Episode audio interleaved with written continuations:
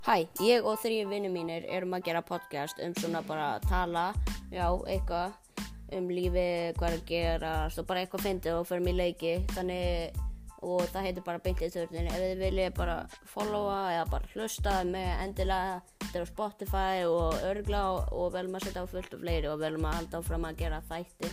Þannig bara verið spennt og já, bye.